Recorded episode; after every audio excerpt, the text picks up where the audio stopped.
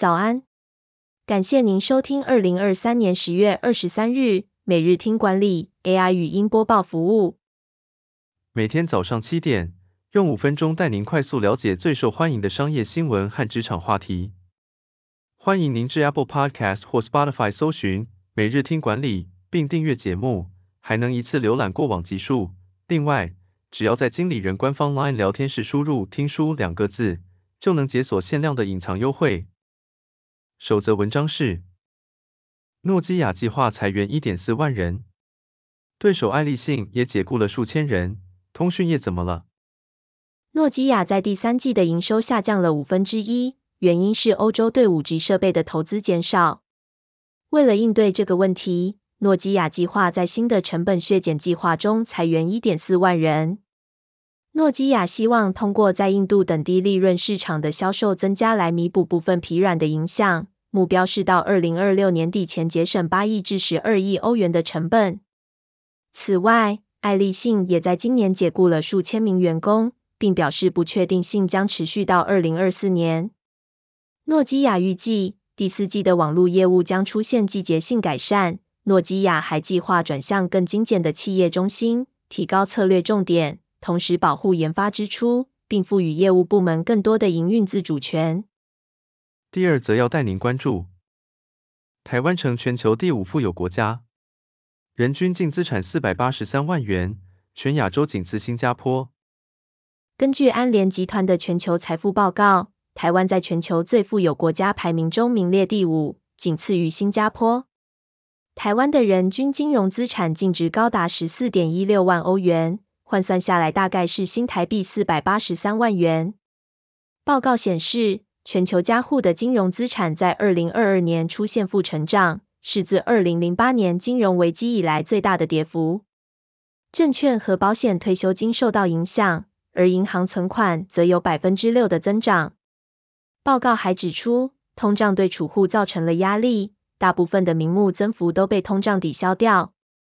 安联预计全球金融资产在二零二三年有望恢复成长，但地缘政治和经济形势的变化可能带来更多市场波动。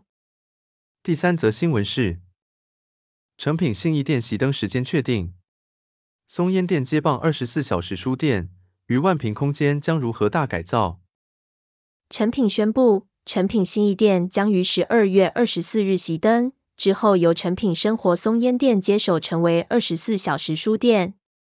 诚品信义店自二零零五年开幕至今，已陪伴读者十八年，预计在平安夜前推出回顾主题书展、作家讲座、音乐、手作等活动。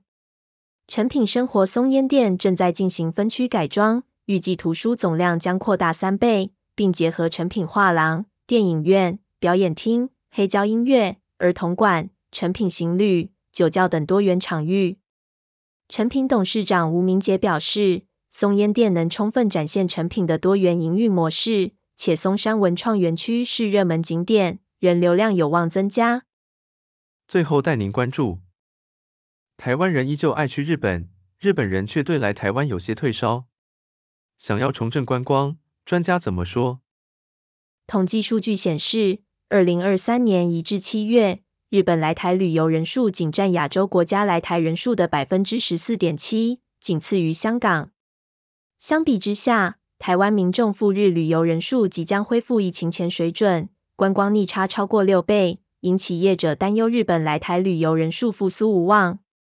外部原因包括燃料税上涨、航空业缺工导致航班减少、机票上涨及日元贬值等。专家建议，想要重振观光，能与部落客规划旅程，设计探索旅行、文化旅行、自然探险、运动旅游等，挖掘秘境景点，或设计成自驾游程，再透过电商平台进行规划，将优质行程规划的社群媒体扩散给更多人知道。在各项产品数位化后，接着借由数据分析来了解游客的需求与偏好，根据他们的旅游偏好，调整旅游产品和服务，才能强化体验，吸引更多游客来台。感谢您收听，我们将持续改善 AI 的语音播报服务，也推荐您订阅经理人电子报，我们会将每日 AI 播报的文章寄送到您的信箱。再次感谢您。祝您有个美好的一天。